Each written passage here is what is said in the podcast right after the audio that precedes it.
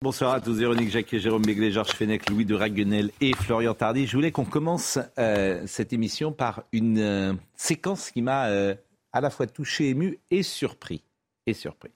Et je voulais votre avis là-dessus. Silvio Berlusconi a été enterré aujourd'hui à Milan et dans l'église, la cathédrale d'Il Duomo. Le cercueil est entré et à l'intérieur de euh, l'église, on a applaudi, ce qui n'est pas si fréquent. Généralement, on, applaudit à l'extérieur. Et puis quand il est ressorti, les gens aussi applaudissent. Alors, je voulais qu'on voit cette séquence. Et je voulais que vous me disiez, par exemple, Véronique Jacquet, vous qui euh, êtes catholique, euh, on n'applaudissait pas jadis dans les églises. Jamais. mais aujourd'hui, ça fait, je ne sais pas si ça fait 5 ans, 10 ans que les choses ont changé. Je voulais que vous me donniez votre avis. Moi, je trouve ça intéressant et pourquoi pas émouvant même. Mais regardez cette séquence, c'était euh, cet après-midi.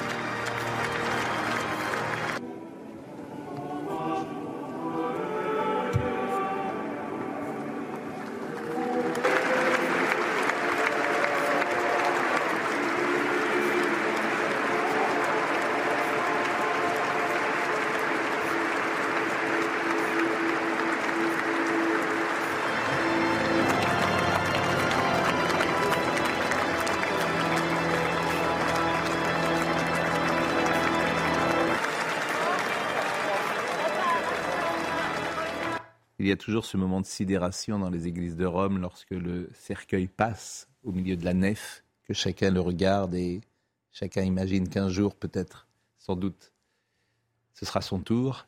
Et euh, qui fait que l'assistance regarde tout cela avec beaucoup d'émotion. Et c'est vrai que ces applaudissements euh, peuvent interroger Qu'en pensez-vous? Non, mais moi, ça ne me choque pas. C'est un peu la quintessence du politique et du religieux réunis, en plus en Italie. Ça ne me choque pas parce que la, la messe en soi n'a pas encore commencé. Donc en fait, là, on a un peuple, on a des politiques, on a des proches qui rendent hommage à celui qui a été euh, pour le pays un grand homme. Donc euh, non, honnêtement, bon, euh, ça me choquerait plus si pendant la messe, il y avait des personnes qui filment avec le téléphone et que ça devienne un show et un spectacle. Là, oui, euh, là, là, stop. Mais en tant que tel. Vous avez raison d'ailleurs que c'est. C'est un des derniers endroits bah oui, où le téléphone portable, l'église, l'église, c'est une bonne remarque. Je crois que c'est le dernier endroit où les, le, je ne vois pas de portable dans les églises en action. il y en a plus, il y en a quand même qui font leur apparition maintenant. Euh, euh, alors il y a un truc qui est extraordinaire, c'est qu'on peut euh, la quête, on peut donner bah, avec. C'est pas tout à fait juste Pascal, parce que maintenant on commence. Non, mais c'est pas tout à fait juste parce qu'on commence à avoir des communions où justement la, famille filme et se fout pas mal d'ailleurs de la célébration eucharistique. Donc bon, là voilà, on est en Italie. Non, ça me choque pas moi. Alors trois choses. Un, effectivement, c'était avant la messe et moi ça m'est déjà arrivé dans des dans des églises en France d'assister à des applaudissements, pas aussi nourris que cela évidemment. Mm. Deuxièmement, n'oubliez pas, Silvio Berlusconi est extrêmement et était encore mm. extrêmement populaire en, Italie. Je vous rappelle qu'il a quand même été trois fois président du Conseil pendant neuf ans non pas consécutivement, mais entre 94 et 2011, si ma mémoire est bonne. Troisièmement, on sait que les Italiens sont assez expressifs dans leurs démonstrations à la fois euh, de bonheur, de joie, etc. Et tout ça conjugué dans un truc bon enfant que j'ai trouvé moi plutôt sympathique et élogieux pour celui qui en était le bénéficiaire. C'est une tradition italienne. Bon, je ne sais pas si vous aimeriez hein, partir comme cela sous les. Écoutez, je ne le verrai pas, donc vous ferez ce que vous voudrez. Bah, vous ne le verrez pas, vous n'en savez rien. Je l'ai vu une fois. moi, j'aimerais bien, moi. Moi, vous n'en savez rien. Ça peut se préparer, une messe d'enterrement. Vous le verrez peut-être de là où vous serez. Oui, bon, vous ferez ce que vous voudrez. Bah, a priori, je mourrai après vous, puisqu'il y a deux, trois années qui nous séparent, mais quand même. Nul ne connaît ni le jour ni l'heure. Comme vous le savez, la mort est comme un voleur dans la nuit, disait saint Paul. Oh là là c'est vrai, mais c'est vrai.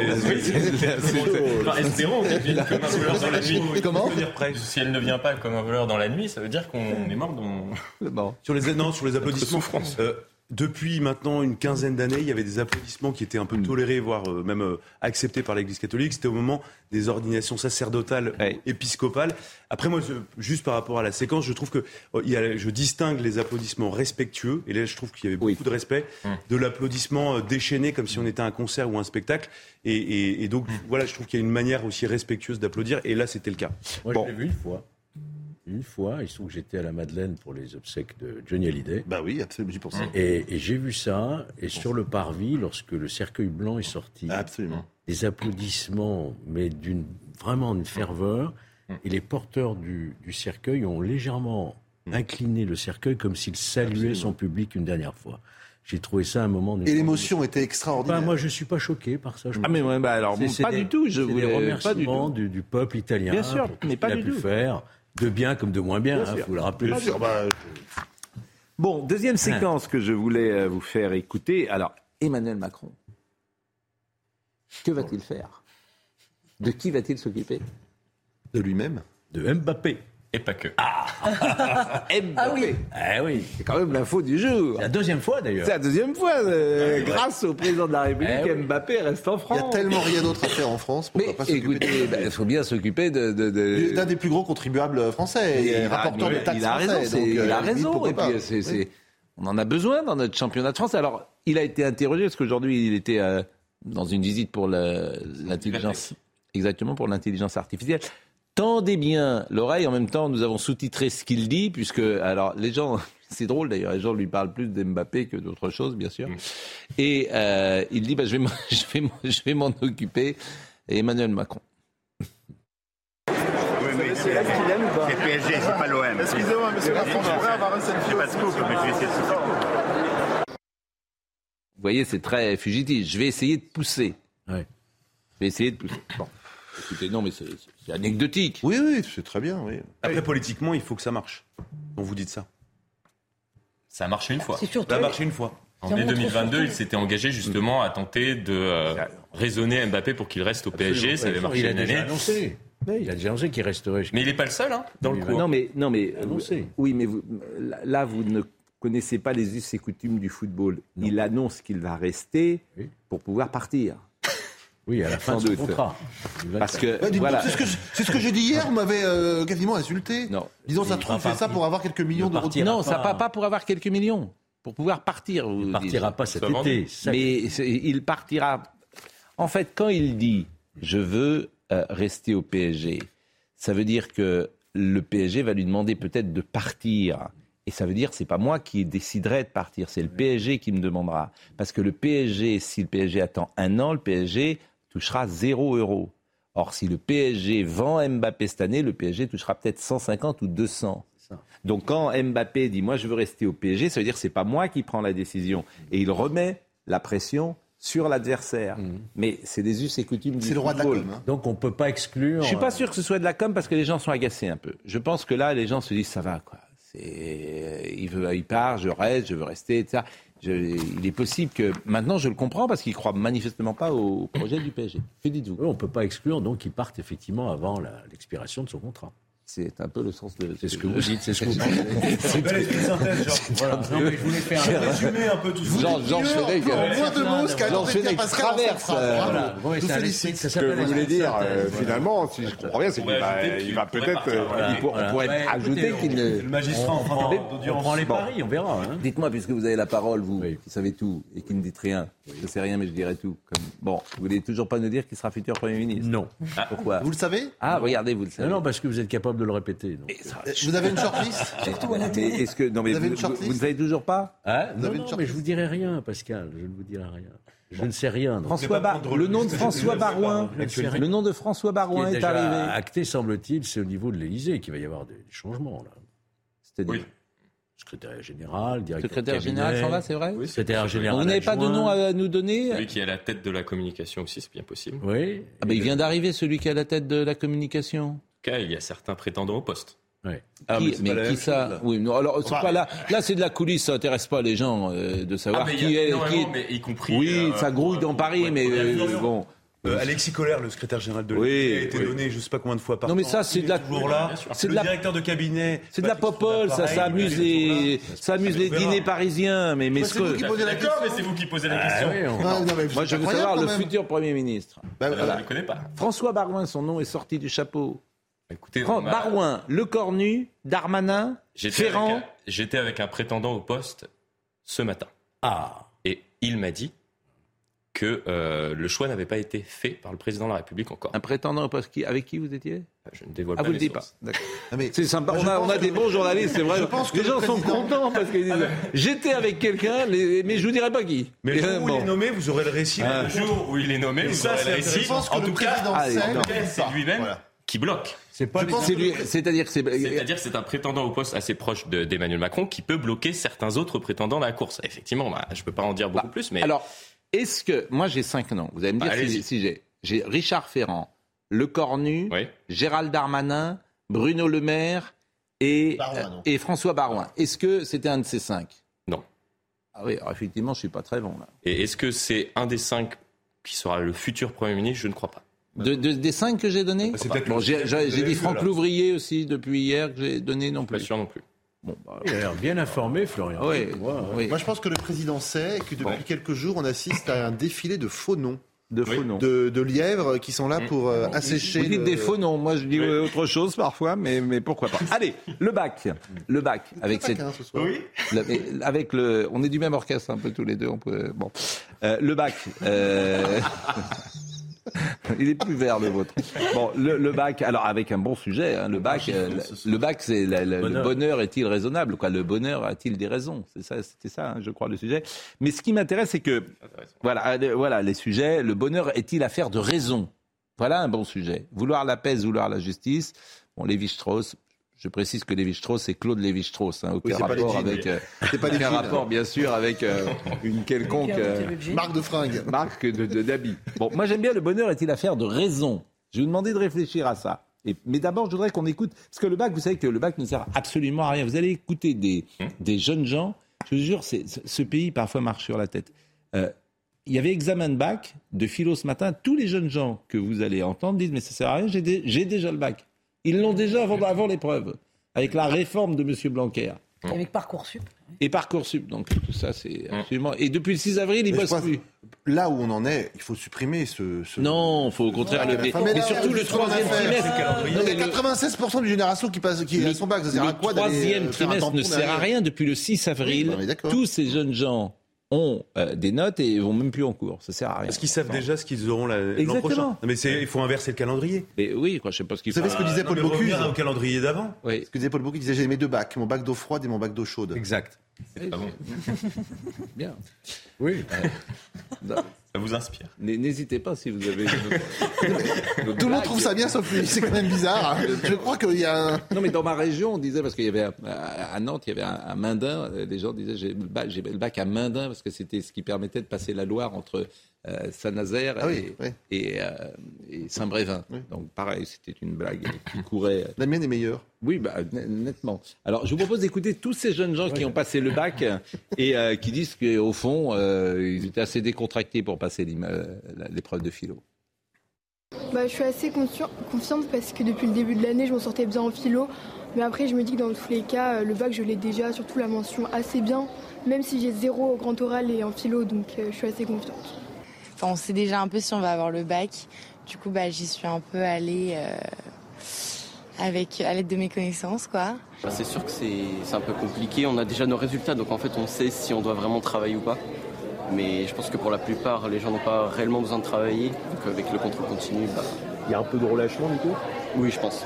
Ouais. Ouais, énormément. Je suis allé euh, détendu vu que j'ai déjà mon bac avec mention pour le coup. J'avais pas trop de pression par rapport à mon bac et tout parce que je sais que je l'ai. Peu importe euh, la note limite que j'aurais au bac de philosophie, ma mention aurait été conservée et j'aurais pas eu une mention au-dessus ni une mention en dessous. J'étais pas trop stressé, on va dire. J'allais plus euh, pour avoir une mention que pour euh, avoir mon bac. Donc euh, ça m'a un peu ouais, facilité la tâche, on va dire. Bah, j'avais révisé quelques notions et c'est tombé sur celle que je voulais, donc euh, voilà, c'est bien passé. Bon, c'est formidable quand même, euh, parce que euh, tous ces jeunes gens ont le bac. Alors, je l'ai cité les deux derniers jours, j'ai oublié de le citer tout à l'heure, je, je n'avais pas cité Julien de Normandie, effectivement, tout le monde me le rappelle, notamment Oui. André Valigny. Euh, C'était avec lui que vous étiez ce matin, peut-être? Ça se pourrait. Je ne dirais pas.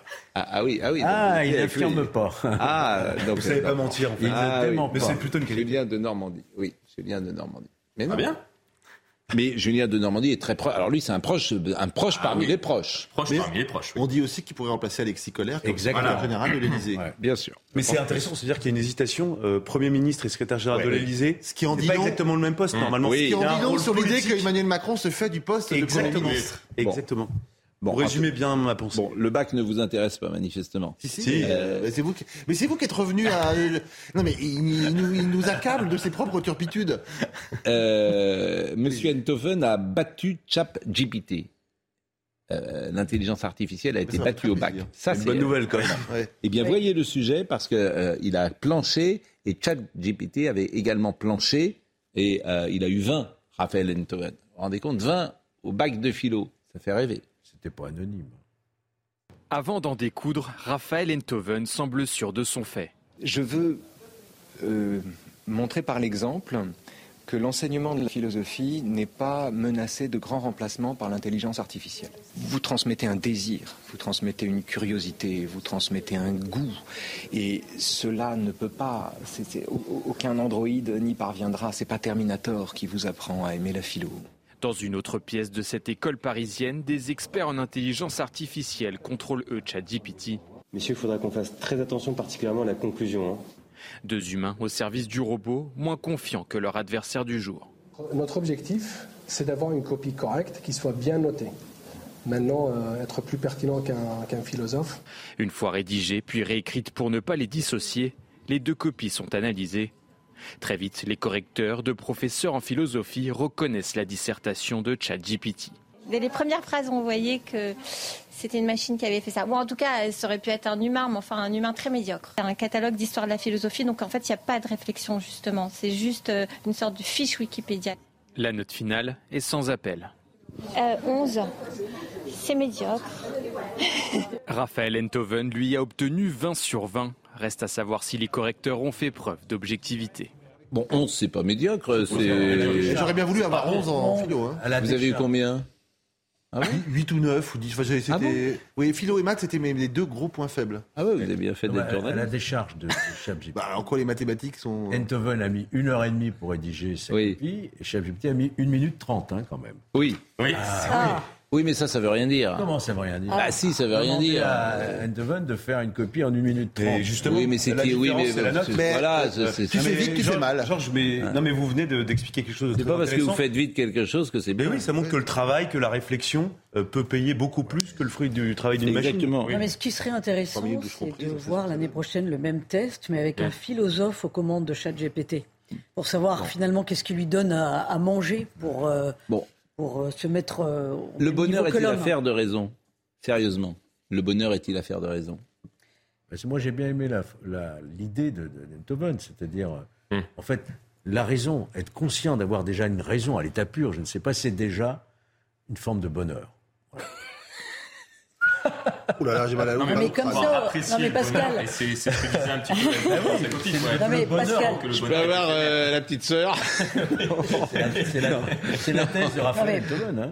Pascal, au oui, dépoté, oui, on peut- non, mais bien sûr qu'être d'avoir une forme de raison, bien sûr que c'est déjà bien d'avoir. Mais, mais je- je- le, bonheur est-il affaire de raison? D'abord, qu'est-ce que vous comprenez par ce sujet? Moi, par raison, je comprends le mot sagesse. Alors, on peut aller du côté des philosophes antiques, Ouais. et dans ce cas-là, on dit oui, le bonheur est affaire de raison, parce qu'il est affaire de sagesse, il est affaire d'équilibre, il est affaire de renoncement, de choix et de non-choix. Moi, je l'entends comme cela. Oui, bah, je crois que vous avez Si raison. que- répondre à cette copie, j'aurais Oui. cité une phrase de quelqu'un que j'aimais beaucoup, qui est mort, qui s'appelle Jacques Vergès. Hmm. Et quand je dînais avec lui, je disais comment vous allez? Il me répondait je vais irrémédiablement bien parce que c'est trop compliqué d'aller mal. Et j'ai gardé la deuxième partie de la phrase c'est trop compliqué d'aller mal, donc ça veut dire que c'est une question de raison Ben oui, d'être heureux ou malheureux. Voilà. Bien sûr. est-ce C'est c'est- Pas- toujours à eu que- 11, mais aujourd'hui, tout le monde se pose ces questions. Est-ce que le bonheur est une décision? Euh, Aller dire ça à quelqu'un qui est frappé de malheur euh, important, euh, qui n'a pas eu de chance, qui euh, euh, a eu, a eu une maladie très grave ou un accident euh, dans lequel il n'était pour rien, allez lui dire que le bonheur est une affaire de raison. Il va vous dire que c'est parfois une affaire de chance aussi, Mais c'est et que, ou de malchance. C'est les deux, mais, mais je pense qu'il y a aussi quelque chose de très actuel, c'est qu'aujourd'hui, euh, on, on peut avoir la tentation de se dire que le bonheur se trouve dans l'irrationalité, dans tout ce qui est superficiel, dans tout ce qui n'est- n'est pas tangible. même. Et en fait, je trouve qu'il y, a- il y a une vision progressiste et parfois même euh, conservatrice d'analyser euh, cette question-là. Parce que la vision de Véronique est une vision plutôt conservatrice. Et vous, je pense que je serais curieux de voir. Non, mais objectivement, de voir une, de voir une- et voilà, sans sur- avec une immense surprise pour tout le monde. Et, je serais curieux de lire une, une dissertation de quelqu'un qui a une vision beaucoup plus progressiste et qui considère que justement c'est- ce n'est pas une affaire de raison et que les choses du monde qui passent euh, peut-être nourrissent le bonheur. Oui, le bonheur est éphémère. C'est pour ça qu'on l'apprécie. Et à partir du moment où on a conscience qu'il est éphémère, on peut l'apprécier. Et il faut avoir un raisonnement pour aboutir. Putain, il y a des intellos là. Ce soir, vous avez. On reconnaît le bruit du bonheur euh, Au pas qu'il fait qu'il il fait quand il s'éloigne. au bruit qu'il fait lorsqu'il s'en va. Non, mais on peut aussi considérer que effectivement, c'est aussi une affaire de chance. Et c'est aussi une affaire de chance. C'est le sujet que j'avais eu euh, au- au- à la culture générale du concours de la magistrature. Qu'est-ce que le bonheur? Qu'est-ce que le bonheur? Le sujet qu'on a, jamais- on a vu. Ne pas, croi- ne pas croiser un juge de, de toute sa vie. Réponse Ne pas avoir affaire à la justice. Ne jamais avoir affaire à la justice. J'avais déjà cité, moi, euh, bon, dans un film de Lelouch, il y a le bonheur, c'est non, ça merde, s'arrête.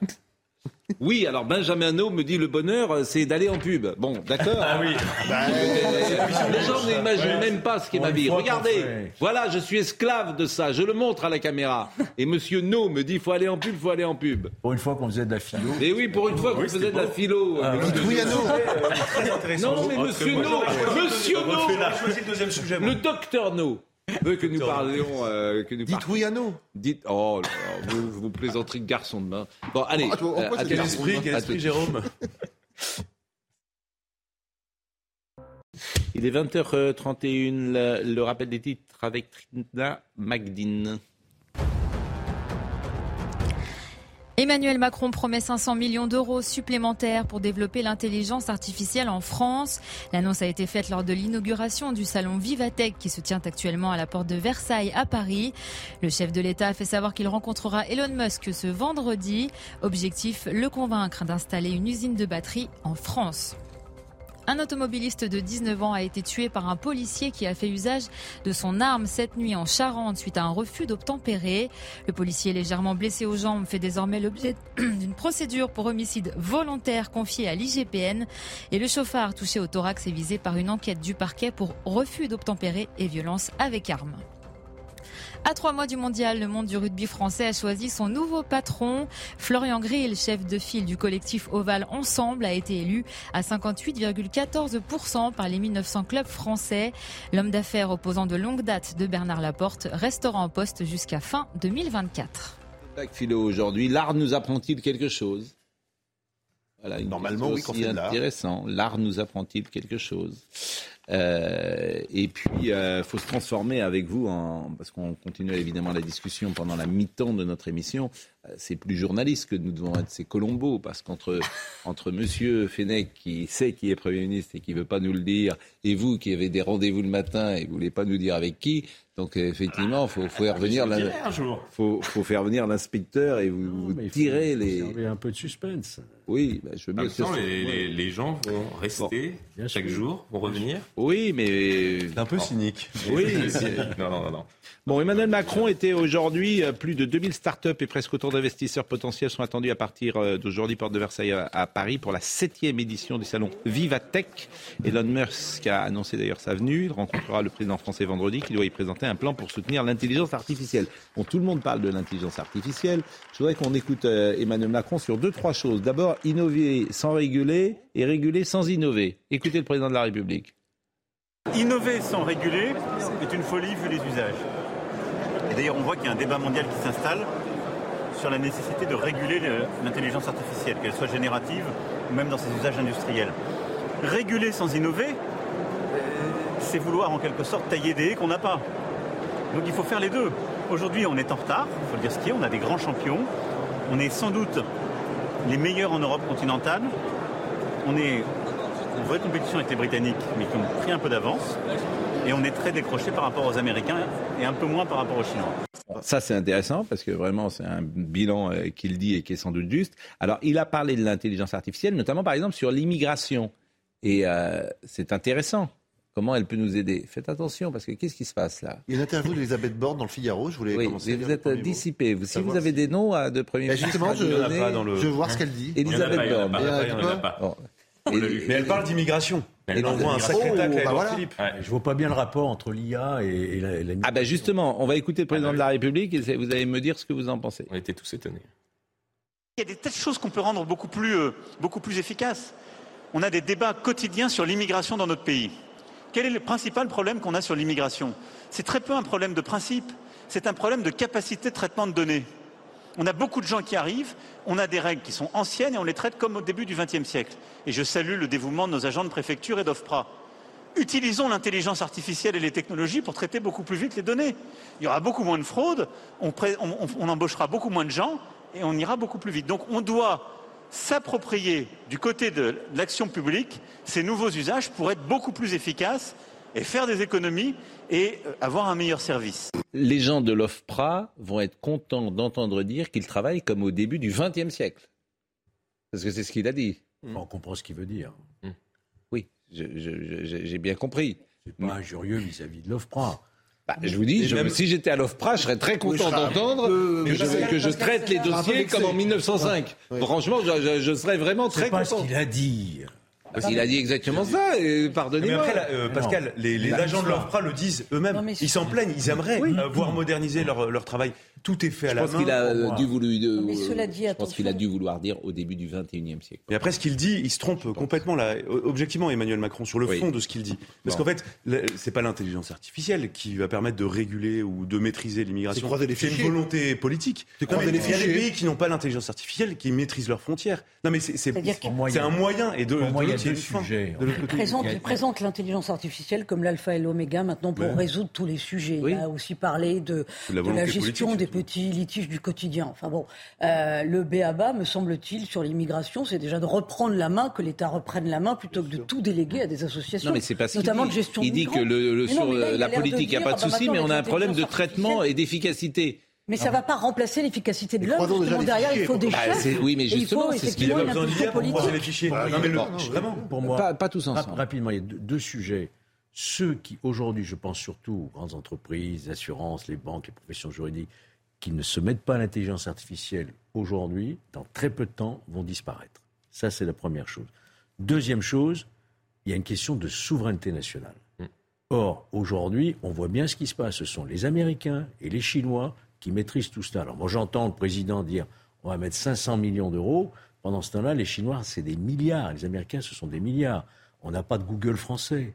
On n'a rien du tout. On a pris euh, un retard qu'on ne pourra jamais, malheureusement, récupérer. Donc, souveraineté numérique, toutes nos données partent aux États-Unis. Quand vous faites, euh, vous utilisez Zoom, vous utilisez euh, WhatsApp, aujourd'hui? eh ben, il faut encourager les start-up françaises, leur donner les moyens, Ben la là, c'est recherche. ce qu'Emmanuel Macron fait, là. Oui, mais Oui, 500, non, d'accord, 500 encourager, oui, millions, mais c'est ce ne sera pas l'alpha et l'oméga sur une On l'immigration. n'a pas les mêmes moyens. Enfin, objectivement, il y a une question de principe de réalité aussi. Non, mais- Bon, d'autres passages que je voulais vous faire écouter, et ça c'est le Macron libéral, et pour le coup je souscris tout à fait à ce qu'il va dire.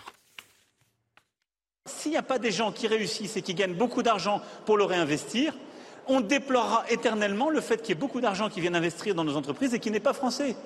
C'est une réalité. Donc je sais qu'on m'a qualifié de tous les noms, mais je ne céderai pas là-dessus. Moi, je ne suis pas pour la rente, mais je suis pour la réussite qui réinvestit dans l'économie. Bah oui, il a raison. Il ne le dit pas en pleine campagne électorale. Hein. C'est-à-dire que si on, si on prend le discours de Marseille, euh, c'était le virage euh, mélanchoniste. Voilà, Euh, on avait l'impression qu'avoir euh, gagné plus de 5000 euros par, par mois vous rendait euh, Non, mais ce qu'il dit là. euh, infréquentable. D'ailleurs, c'était très intéressant parce qu'aujourd'hui, alors, vous, vous l'avez suivi? Oui, j'ai suivi. Ah, Là, au- aujourd'hui, j'ai l'impression qu'il était très nature, très sincère Ah, et il est que. dans son élément. Oui. Voilà, c'est Ouais. d'ailleurs Ouais. assez impressionnant. Ouais, c'est ça. C'est-à-dire qu'on a l'impression qu'il connaît tout le monde, que tout le monde l'apprécie. Bien évidemment, il n'y a que des gens qui euh, euh, avouent euh, que depuis le début de, de, de son quinquennat, assez facilement, il a investi euh, dans, dans ces nouvelles technologies, que quand même il les aide, que ce n'est pas suffisant. D'ailleurs, euh, il y a 500 millions d'euros qui, qui vont être mis sur la table. Mais bien évidemment, c'est Mais là, il y a une domaine. sincérité, c'est marrant d'ailleurs, parce que euh, vraiment, il y a une sincérité même dans, dans, dans le grain de voix. Je pense qu'il Euh, sait quel Premier ministre va no- nommer, donc du coup, ça le, ça le libère. Non, non, mais et on est, moi, je suis souvent très sévère. Il a parlé à Georges Fenech. qui Parce que justement, il est souvent, il- il n'est pas authentique et, sin- et sincère très souvent, mais là, il l'est. Et il l'est depuis. Très honnête, j'ai écouté Et il est enflammé. euh, ces échanges pendant Ouais. environ une heure justement euh, à, à la tribune. C'est impressionnant. Il maîtrise le sujet de Bien sûr. Ah, on a souvent parlé il de maîtrise lui, tout, tout, tous les éléments nation, techniques qui nous paraissent mais totalement euh, flous euh, pour, pour, pour n'importe qui en France. C'est-à-dire que tout le jargon de, de, de- des nouvelles technologies, il le maîtrise à la perfection. C'est Bah son oui, domaine. Alors pardonnez-moi, euh, c'est un très beau discours et c'est vrai qu'il a une belle volonté politique de ce côté-là, mais il disait quand même sensiblement la même chose en 2017. Et ce serait bien qu'on puisse voir en six ans ce qui a été fait. Hmm. Mais après, je- c'est à faire. Bah, quand, quand on voit le nombre de, de licornes, c'est-à-dire de, de Oui, petites oui, non, mais entreprises sûrement, qui sont sûrement, mais il y avait quand même cette, peu- il y avait un peu cet étendard de la Startup Nation, et là on ça, est plus les quand même dans une, vous volonté- disent dans que- une politique très étatique et, pas, et pas très libérale. Donc s'il va dans ce sens, tant mieux, mais jusqu'à présent, c'est pas tout à fait ce qu'on a Les start-upers vous disent que euh, l'environnement réglementaire et législatif ayant, étant resté à peu près le même et qu'il n'y a pas eu 50 000 lois et emmerdements sur eux, ça leur permet de se développer harmonieusement en sachant où ils mettent les pieds à moyen et long terme. Bon. ce qui n'était pas le cas des précédents. Je ne vais, pas- euh, je vais pas tous les jours parler de l'écriture inclusive, euh, même si je devrais d'ailleurs, mais selon un sondage de l'Institut CSA pour CNews, rendu public aujourd'hui, 6 Français sur 10 estiment que l'écriture inclusive devrait être interdite à l'université, notamment après son apparition dans certains euh, examens. Une majorité de Français reste encore hostile à l'utilisation de cette écriture. Mais je voulais vous faire écouter euh, quelques Français. Comment? Un très mauvais sondage. hein. C'est-à-dire? Énorme. Oui, ah bah bien sûr. Énorme. Vous savez que 40% des Français sont pour l'écriture inclusive. Il y a, il y a- il y a- Ah, compte pas des Français, il y a des. Il y a des indécis. Vous le voyez Oui, mais comme un ça. sondage, c'est Oui, pas- personne- 60% sont pour l'interdiction. Oui, mais 40% ont. Ah, non, il y a des indécis, il y a quelques indécis. Ouais. Moi, ça me fait Regardez. peur, hein. Non, mais c'est énorme. Dans 41% C'est énorme. non, oui, bon. Ah, Ça veut dire Faut-il interdire l'écriture inclusive à Ça veut l'université dire qu'il y a un vrai débat au sein de Ah, la vous société. avez raison, Euh, non, non, c'est inquiétant. C'est- assez- vous avez raison. Je pensais que ce serait plutôt de tiers un tiers au moins. bien sûr, mais là, c'est. Je pense que les gens, manifestement, peut-être. euh, Ou alors ils savent pas ce que c'est. Ah bah, re- reprenez les gens qui nous écoutent pour des imbéciles aussi. Non, mais- on Non, en mais je suis parle pas sûr tous les que jours. mesure les Euh, conséquences de l'impact ils savent pas ce que c'est, c'est les conséquences. C'est agréable. Alors- qui, euh, qui a Oui. interrogé des, des- des Français justement Alors devant le justement, salon euh, oui, Vivatech. oui. Il il y a énormément de Français qui ne savaient pas ce que c'était. Oui. Nous, on en parle, mais les gens ne savent pas. Non, mais c'est. Sauf ceux qui regardent l'émission. Non, mais vous avez raison. C'est-à-dire euh, les gens- millions de gens quand même. hein. Oui, c'est des Millions. millions de Et les personnes. meilleurs. Mais en revanche, je voudrais qu'on. Vous allez écouter quelques Français qui ont été interrogés. Et c'est vrai qu'on voit combien des jeunes gens répètent des éléments de langage qu'ils doivent entendre depuis euh, des mois ou des années. Et c'est vrai qu'il y a quelque chose d'agaçant dans les réponses que vous allez euh, entendre à l'instant. Écoutez. C'est absolument pas pratique à lire, à comprendre. On passe trois heures à, à- à comprendre l'emplacement des points. euh, c'est totalement inutile, ça sert à rien. La langue française, par essence, c'est une langue qui évolue. De même, à son origine, l'orthographe n'était pas forcément euh, figée. Elle a été euh, figée petit à petit avec le temps. Donc, je pense que euh, conserver la richesse de la langue française, c'est conserver la richesse d'une langue qui évolue. Je pense qu'effectivement, c'est un danger pour la langue française. Parce qu'on va tordre un petit peu euh, euh, bah, la langue française et les mots qu'on utilise et, euh, et mal les employer. Je trouve que c'est bien que la langue euh, évolue et euh, je pense que ça fait du bien euh, à ceux qui sont concernés de, de se sentir inclus. Oui, c'est vraiment les Ça veut dire quoi, cette phrase C'est les éléments de langage. Alors, c'est- la pure idéologie. Donc, tu es inclus parce que tu as un point médian, mais Il bon. y a une chose que je ne sais pas, peut-être vous allez pouvoir me répondre. Oui. Est-ce que ce débat existe en Italie, en Allemagne, en Grande-Bretagne, ailleurs Mais il va arriver globalement dans tous les pays européens. Ou est-ce Non. qu'il est typiquement français Non mais ce qui est, moi ce que je trouve désolant quand même Oui. dans cette histoire, c'est que euh, Ah. qui est à l'initiative de ça? C'est-à-dire que ce sont des gens, euh, des militants politiques Oui. qui défendent une cause, le wokisme on en a déjà beaucoup parlé sur votre plateau, et des gens qui veulent euh, complètement changer la société, changer les codes. Et à travers ces codes-là, c'est l'idée, c'est voilà, c'est de, de remodeler une nouvelle société euh, qu'ils appellent de leur vœu. Et donc c'est quelque chose de très politique. Et les gens qui dit, qui n'y voient pas de politique, en fait, soit ce sont des relativistes, soit ignorent tout, mais je comprends pas qu'ils ne voient pas les conséquences de l'impact de l'écriture inclusive. Le musée de l'immigration qui va rouvrir ses portes le 17 juin, on en a parlé ce matin avec cette affiche quand même qui est très étonnante. Louis XIV en majesté et comme commentaire, c'est fou, tous ces étrangers qui ont fait l'histoire de France. On en a parlé euh, ce matin, on en est donc là en France à estimer que Louis XIV euh, n'était pas français. Alors je vois maintenant beaucoup d'éditorialistes disent c'est ironique. Non, c'était pas ironique. Ils sont très ennuyés d'ailleurs parce que c'était pas ironique. C'était c'est bien le problème d'ailleurs euh, que ça n'était pas ironique. C'est un message que, que certains ont voulu faire passer. Alors il a une grand-mère euh, Autrichienne. Autrichienne. autrichienne, une autre grand-mère. Euh, Une mère espagnole. Absolument. L'autre est italienne. Grand-mère italienne, Marine Médicis, Oui. c'était, euh, italienne. grand-mère autrichienne, et puis sa mère est espagnole, bien sûr. Anne d'Autriche est espagnole. Oui, il y a quand même du Bourbon. Il reste du Bourbon. Quand même. Oui, mais, mais surtout, c'est, en fait, c'est pas de l'immigration. Il y a un peu de Bourbon. C'est, c'est, c'est, méconnaître les us et coutumes des, des cours royales euh, du XVIIe siècle. C'est pas. On mariait les familles. les cousinades européennes. il s'agissait en fait, c'est plaquer, euh, c'est prendre des lunettes de 2023 pour juger euh, 1650. C'est plaquer notre réalité sur euh, ce XVIIe siècle. Et à la fin, montrer qu'il n'existe pas de peuple français. C'est ça Et alors que c'est complètement faux. Il y a un peuple français. Il y a quelque chose d'intéressant, pardonnez-moi, dans, la, dans la méconnaissance du sujet. C'est un, effectivement, il s'agissait d'alliance royale. Euh, deux, quand il y avait alliance, euh, la reine, par exemple, qui, qui venait, comme Marie-Antoinette, prenait tous les us et coutumes euh, de la cour de France. Donc il n'était plus question qu'elle se considère comme une, comme une, étrangère et comme une autrichienne, mais comme la reine de tous les Français. Donc c'était la quintessence de l'assimilation. Donc on peut retourner leur truc, c'est plutôt marrant. Non mais c'est quand même. Alors c'est pourquoi on en parle? C'est le ministère de la Culture. Oui, oui, oui. C'est le ministère. Ah oui. Et c'est pour le musée de l'immigration. Non, mais ce qui est terrible, c'est le ministère de la l'immigration qu'il y a derrière. Bon, et euh, c'est surtout la comparaison malsaine entre étrangers et immigrés. Souvenez-vous, un immigré peut très bien être euh, ou un descendant d'immigré peut très bien être français, avait, pas être étranger. avait dit que la France était une terre d'immigration, ce qui est faux. Cette campagne est une affirmation d'assignation à résidence identitaire. Elle est contraire à l'universalisme français qui était celui des Capétiens et que la République a intégré après 1789 est un des commentaires les plus intéressants que j'ai lus aujourd'hui sur cette euh, mhm. affiche. Et je voulais vous la soumettre. C'est fou, tous ces, ces, étrangers qui ont fait l'histoire de France. Donc Louis XIV est un étranger. Euh, dans l'actu, euh, également le permis à 17 ans. Je ne sais pas ce que vous en pensez. le permis de conduire. Pourquoi pas, oui. Oui. Bah, vous savez depuis combien de temps le permis de conduire est, est, à, est à 18 ans?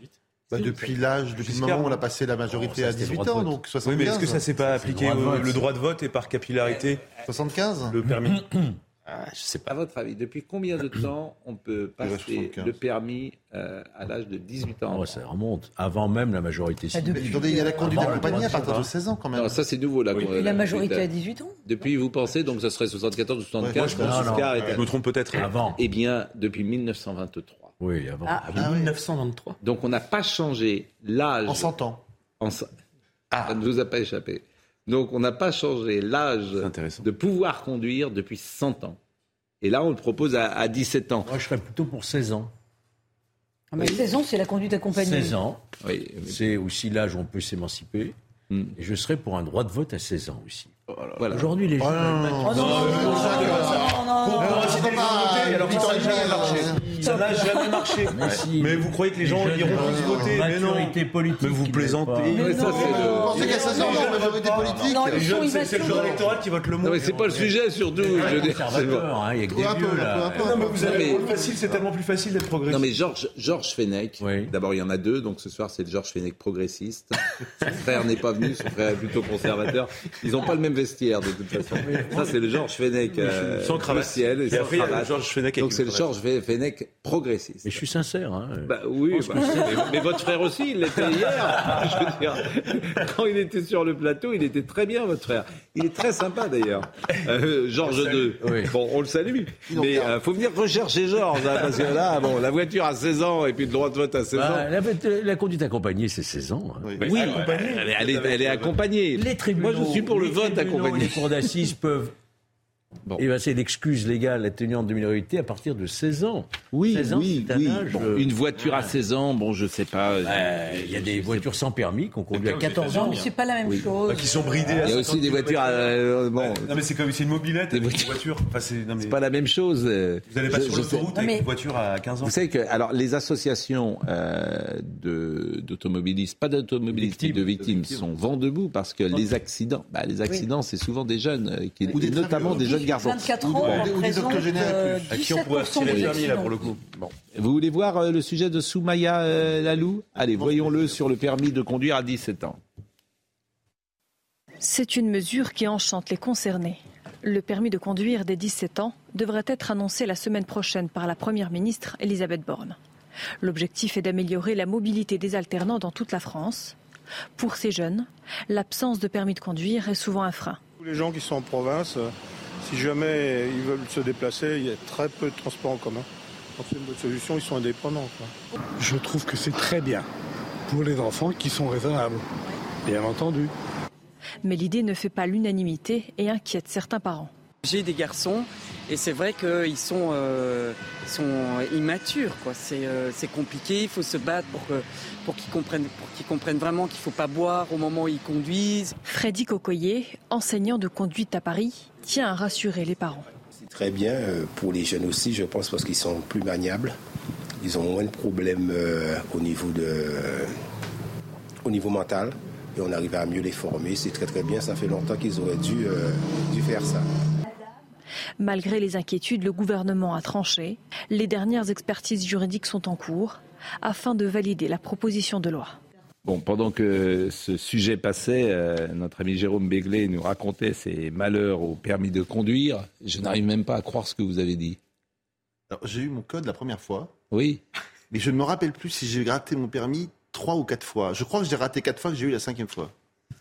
Bon, mais pourtant. Ah bah, ah bah, et votre frère Je reconnais. Et votre frère J'ai eu le. Vous avez non mais, ah, vous êtes... mais pareil. Vous êtes sérieux Non mais ça, ça c'est les, oui, c'est les gens intelligents, je crois. Pourtant, je conduis bien, j'ai pas d'accident. Mais pareil. J'ai mes 12 points. Vous, vous êtes sérieux mais Vous oui. avez eu votre permis là Oui, oui. oui. Vous voulez passer en ville ou à la campagne En ville. Pareil. En ville. Pareil. Qu'est-ce que tu fais ce soir Tu reprendras bien quelque chose. Ça vous ennuie pas de... euh, Je veux dire, on est dans une émission de télévision. A priori, on est là pour euh, pour pour euh, passer tous les sujets d'actu. Non, mais cinq fois, c'est incroyable quand même. Mais non, mais vous aviez fait Parce qu'à chaque fois, il fallait repayer. Ah bah, je- Ah oui, C'était en quelle Ah, année C'était peut-être un. Ah ouais, c'était en 60, euh, en 74. 74 1900 1900 Oui, non, mais c'est, vous m'inquiétez quand même là. Attends. Ah oui.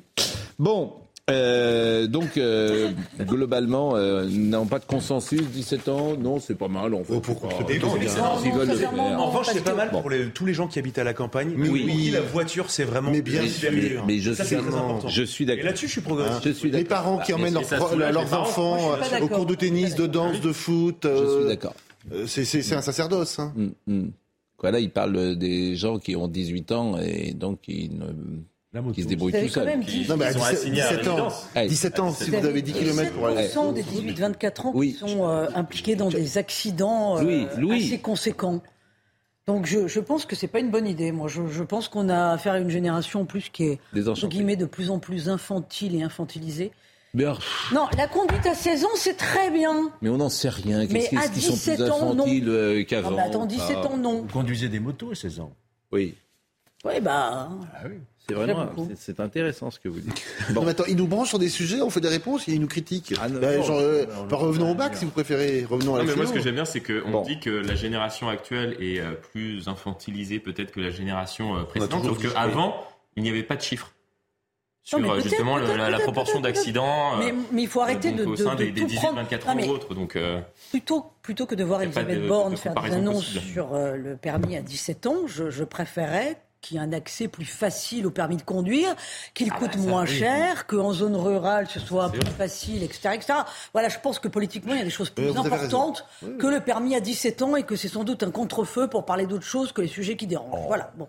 ça devait être euh, normalement l'une des grandes annonces de- du, euh, du SNU, Service National Universel, parce que ça devait être accompagné dans le cadre Ah de la présentation du SNU qui a été euh, Bon. Voilà.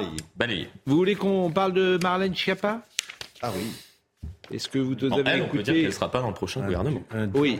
Alors on va voir le sujet de Thomas Bonnet. Je suis pas sûr que tout le monde comprenne euh, de quoi il s'agit. La gestion de l'argent du fonds Marianne, projet de promotion des valeurs de la République, a été lancé en, av- en avril 2021 par Marlène Schiappa. Elle fait l'objet d'une enquête judiciaire depuis le 4 mai. Et L'actuelle secrétaire d'État à l'économie sociale a été questionnée aujourd'hui et elle dit qu'elle n'y est pour rien, que c'est pas elle qui a décidé où allait l'argent. Par une commission d'enquête au Sénat. Bon, c'est ça. Alors je vous propose de voir le sujet de Thomas Bonnet. Plus de trois heures d'audition et des échanges parfois musclés. Interrogée sur son rôle dans l'attribution des subventions du fonds Marianne, Marlène Schiappa plaide la bonne foi et attribue à son cabinet de l'époque la plupart des décisions. Des réponses peu appréciées par le président de la commission d'enquête Claude Rénal ainsi que le rapporteur Jean-François Husson. Quand le cabinet prend une position, elle est supposée être la position de la ministre. Moi, je ne me défausse pas, je ne me dérobe pas, je suis là devant vous et j'entends euh, endosser ma responsabilité euh, toute ma responsabilité, pardon pour la formulation, mais aussi rien que ma responsabilité. Excusez-moi, mais c'est assez extraordinaire ce que vous dites. Vous êtes en train de nous dire qu'avec trois membres de votre cabinet, vous n'êtes au courant de rien sur, euh, comment dirais-je, une séquence de trois semaines d'un fonds Marianne dont vous déclarez l'urgence à agir. Dans le cadre de ce fonds Marianne, un total de 2,5 millions d'euros ont été alloués à 17 associations, dont 355 000 euros pour une structure dont Mohamed Sifawi était responsable. C'est sur cette attribution précise que pèsent des soupçons de favoritisme, ce dont se défend Marlène Schiappa qui réfute toute proximité avec l'ancien journaliste. Je vous dis que je n'ai à aucun moment ni priorisé moi-même ni demandé de prioriser le dossier de M. Sifawi et j'ajoute que je n'avais aucune raison de demander à prioriser le dossier de M. Sifawi et que je ne l'ai pas fait. Malgré sa défense, le rôle de Marlène Schiappa continue d'interroger, surtout après les déclarations la semaine dernière de son ancien directeur de cabinet qui avait affirmé face aux sénateurs que la ministre était intervenue pour écarter la candidature de SOS Racisme. Des soupçons qui fragilisent politiquement Marlène Schiappa, alors même qu'une enquête judiciaire a été ouverte. Mohamed Sifawi était entendu par la police ce mercredi. Bon, quand je disais, je suis pas sûr que les gens comprennent euh, d'abord d'où vient cet argent? C'est de l'argent public. C'est de l'argent public, ouais. Oui, c'est le ministère de l'Intérieur. Mmh. Ministère de l'Intérieur. Donc, il euh, crée ce fonds. Absolument. Mmh. Et euh, après, euh, va choisir donc euh, des associations à qui on va donner cet argent. Qui ont pour mission de relayer euh, donc des vidéos, des contenus sur Internet au service donc du, de l'État. Pour lutter contre le séparatisme, contre notamment. Il était à l'époque ministre de la citoyenneté. J'entends, bien, mais Il était parfaitement connu sur ce registre. J'entends bien. Et vous trouvez que c'est utile de donner de l'argent à M. Sifaoui, même euh, pour euh, qu'il Vous relaye Vous trouvez que regarder l'utilité de toutes les subventions, de Non, toutes mais- les mais c'est- non, mais c'est une- pas la question. La Non, mais c'est une question, quand même, parce oui. que c'est, en fait, c'est de l'argent, c'est votre argent. Oui. Donc, est-ce que c'est utile de donner de l'argent à une association pilotée par M. Sifaoui? Je pense que oui. Bah, si elle fait le boulot Non, aussi. d'accord. Vous non, mais, trouvez si- non, mais, elle a- Non, mais je vous non, mais pose la fait, question. euh, les- Vous trouvez que c'est non, mais ce il faut regarder, Georges. euh, le- Et lui-même, à ce moment-là, se Non, mais paye. l'enquête montre que, C'est-à-dire le travail n'a cette pas été- association, cette association commence par payer euh, ceux qui sont, euh, C'est le problème de l'utilisation de ces fonds. ceux, ceux qui sont, mais ceux qui sont. Attendez, je termine. pas efficace. C'est les employés. Les employés de cette association qui sont payés très très cher commencent à se payer eux-mêmes. Et puis après, ils vont mettre de l'argent pour faire des contenus. Franchement, je vous assure, Non, mais je- on- il faudrait mettre le nez un jour dans toutes ces... Non, bien non, sûr. ce qui pose problème en fait dans cette histoire, c'est c'est qu'en fait le montant de la subvention a été évoqué avant que M. Sifaoui dépose le dossier. Donc les, les sénateurs se disent si le montant de la subvention a été évoqué avant, ça veut, ça veut dire qu'il avait déjà été choisi. Donc les sénateurs cherchent à savoir qui est le contact de M. Sifaoui pour le pousser, pour l'aider en fait à obtenir ces subventions. Ensuite, au niveau de la tactique, parce que euh, Marlène Schiappa a fait de la tactique, elle, elle répond pas de manière spontanée et naturelle. Elle a été préparée. Elle a, elle a, elle a répondu en fait à ce qu'on lui a dit. Il faut dans les auditions parlementaires, il faut être ennuyeux et cohérent. C'est les- et voilà. Il faut surtout Oui, pas se contredire. Et quand on vous contredit, pardon, Louis, mais- et quand on vous contredit, Terminé, terminé. et quand on vous contredit, il faut surtout dire euh, ah bon, mais je sais pas, je vais vérifier. Voilà. Et comme ça, vous, non mais au mieux vous ennuyez tout le monde. Et, et dans le pire des cas, on, on peut rien, vous, on peut pas vous attraper. On, Oui. peut- on peut rien saisir de chez vous. Louis. Et, et donc là, l'objectif était tactique pour surtout euh, euh, ne pas montrer qu'elle pilotait tout ça. Et le dernier élément, quand même, moi qui me, me heurte, c'est la responsabilité morale. C'est-à-dire qu'on a vu des généraux qui démissionnaient pour des erreurs qui avaient été commises par des, des, des officiers ou des militaires qui étaient sous leurs ordres. Ils n'étaient même pas au courant, mais ils assumaient leurs responsabilités. Ils étaient chefs, donc ils ont démissionné.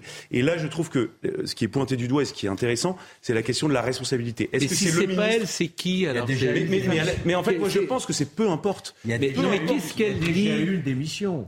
Donc elle dit, c'est Mais- pas moi qui ai donné l'argent qu'on m'avait qui- donné aux Non, associations. Elle dit ce n'est pas Bah, moi qui ai poussé M. Sifaoui. Oui. Je on- ce, ce- ce dossier a été examiné parmi tant de- euh, plein d'autres. Pour, pour être précis quand même. Oui. Le, qui a donné ces, ces subventions C'est le CIPDR, c'est-à-dire Oui. le Comité interministériel de prévention de la délinquance et de la La radicalisation. Et son directeur, son chef, le préfet Christian Gravel, a déjà démissionné à la suite de cette affaire.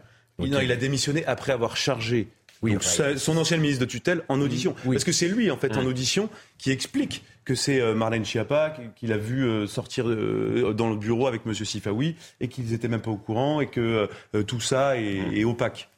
C'est ce qu'il dit, euh, M. Gravel. Quand vous dites ennuyeux et cohérent, ennuyeux peut-être, euh, cohérent, dire que son cabinet, une décision prise ou avalisée par son cabinet, elle n'est pas au courant. Je veux dire, euh, le ministère de la citoyenneté, c'était pas, c'est pas un truc où il y a 40 décisions qui se prennent tous les jours et où on peut dire, écoutez, il y en a une qui m'a échappé. Euh, c'était euh, son combat personnel, euh, de l'argent qui venait de son ministère, elle l'avait vendu sur tous les plateaux de télévision. Elle, elle a un petit ministère, c'est pas lui faire un jour de dire ça. Et alors, euh, elle est pas au courant de à qui va l'argent. Elle, elle nous prend vraiment pour des imbéciles. Mais Pardon. surtout, euh, vous pouvez remettre en cause l'idée de distribuer de l'argent comme ça. Je vous assure.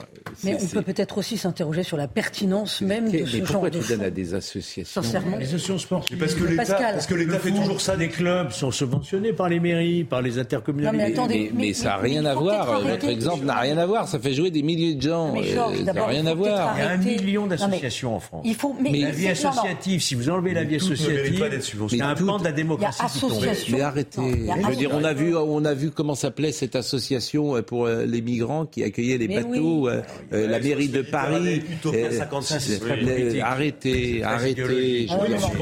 Mais arrêtez. Je veux Mais dire, c'est de l'argent. Je vous La vie assure. associative, vous savez pas quel Mais c'est là, pas de ce la n'est vie pas de la vie associative, ça, bon sang de bois. Non, C'est pas de la vie associative, c'est Ouais, pas ce pour des des gosses qui vont faire du volet, du volet, du basket, du foot, etc. On est d'accord, on est d'accord. Mais oui. On est d'accord. Non. Enfin, c'est des fromages. ça profite à personne en fait. Pardonnez-moi, sauf, sauf à ceux qui euh, se mettent Ça là-dedans. profite pas à l'intérêt général. Je suis désolé de vous le dire, et, ça, et c'est même pas pour, euh, pour euh, euh, des gosses qui vont faire du C'est une sport ou que association qui sais-je. luttait contre l'islamisme Oui. Non, oui. c'est pour oui. promouvoir les valeurs de la République. Il y a un côté, pardonnez-moi, assez propagande avec de l'argent public.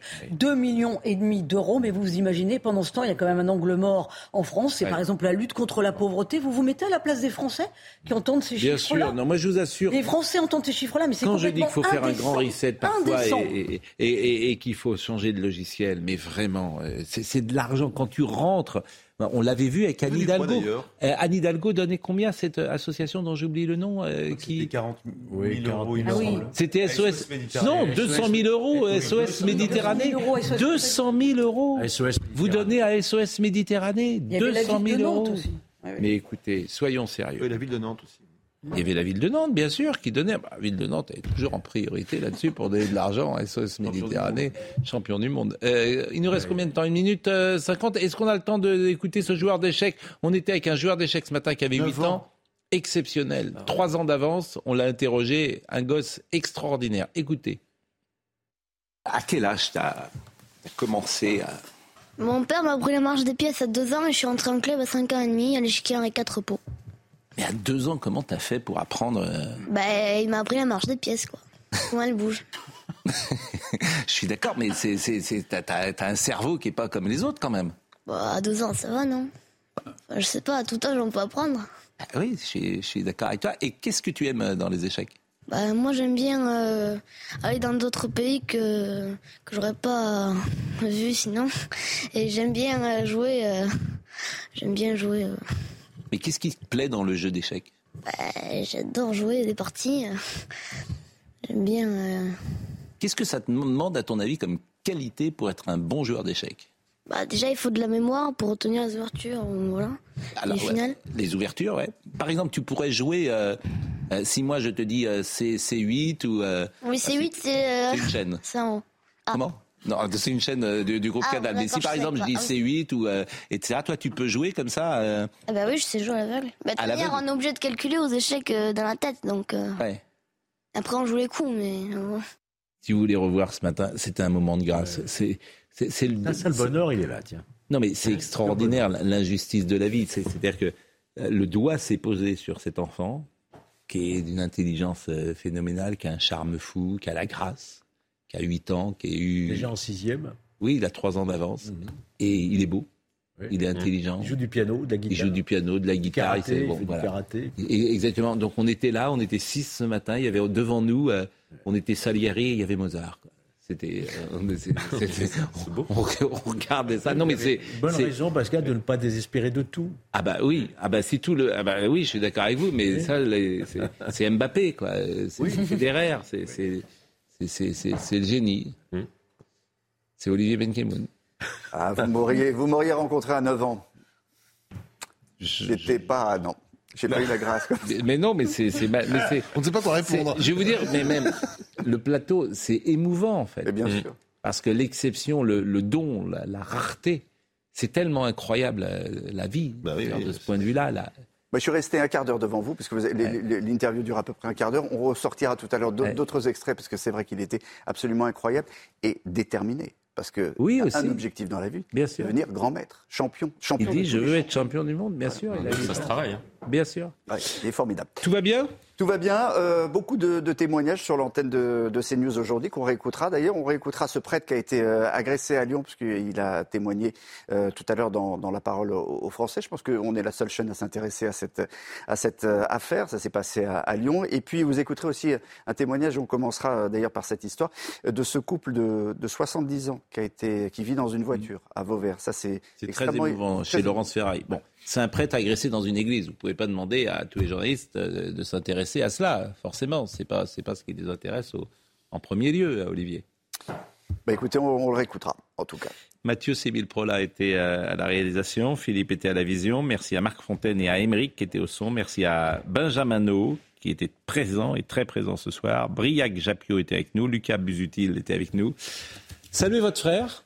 Oui, Georges, Il hein, n'y manquez pas. Et, Demain, bac de français. Hein, vraiment, euh, vraiment, français, vous- je sais que vous Je passez. suis à une espèce de Janus bifront. Bien, Voilà. exactement. Vous êtes, euh, vous êtes voilà. Et demain, bac de français. On peut avoir un Ah oui, bac de français euh, demain. voilà. Alors, bac de français demain et message personnel pour Raphaël.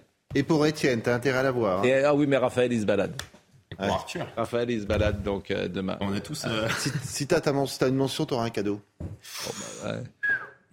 C'est tonton, c'est tonton Jérôme. C'est exactement ça. un, un petit, un petit bonbon. Il donne des jolis cadeaux. Bon, euh, mais Raphaël, il va, il va se balader. Euh, la pause euh, et Olivier Benkemoun dans une seconde.